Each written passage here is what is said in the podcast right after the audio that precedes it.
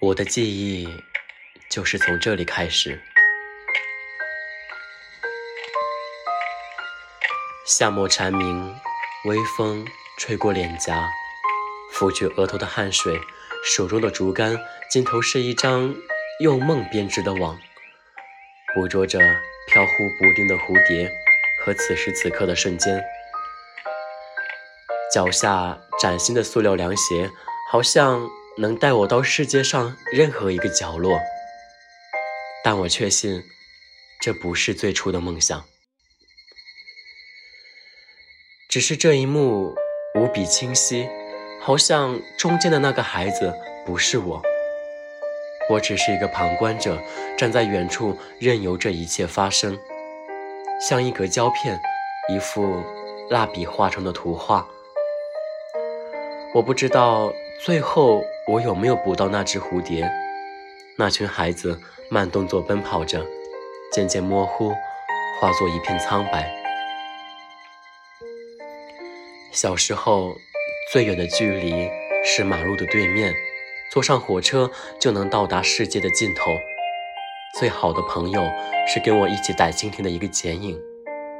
最宝贵的是用手指包着的晾在阳台的白球鞋。和收集起来的水浒卡片。最好吃的东西是能够买得起任何一种零食，除了一种，一种撕开包装后能抽到奖品的零食，它很难吃。一次我胳膊摔断了，很疼，邻座的女生为了安慰我，给我买了一包。我拿走了玩具奖品，把吃的扔还给她。现在回想起来，她真是个温柔的女生。小时候的生活无比简单，简单到我的童年好像没有快乐与痛苦的区别，日子就那么静静流淌着，无喜无悲，无哀无怨。关于最初的梦想，完全没有印象。从此以后，我知道生而为人，内心的呼唤就是梦想。于是。我开始梦想，明天不用上学，不用考试，想吃多少零食就吃多少。梦想能够拥有一台新的山地车，梦想把脚印留在月亮上。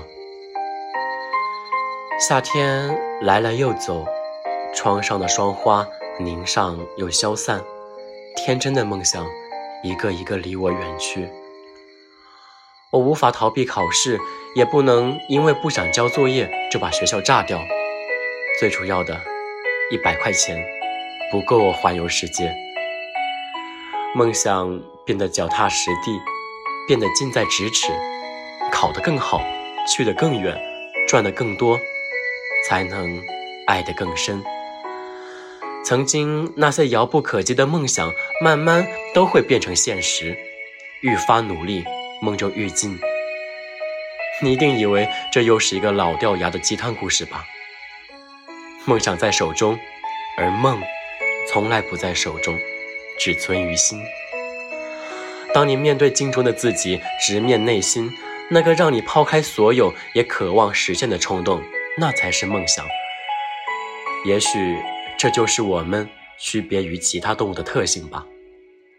如果我能够穿越回年少时的那个夏天，我一定会摸着少年的头说：“你别慌张，虽然长大后不会去拯救地球，但会有很多人喜欢你，陪着你。”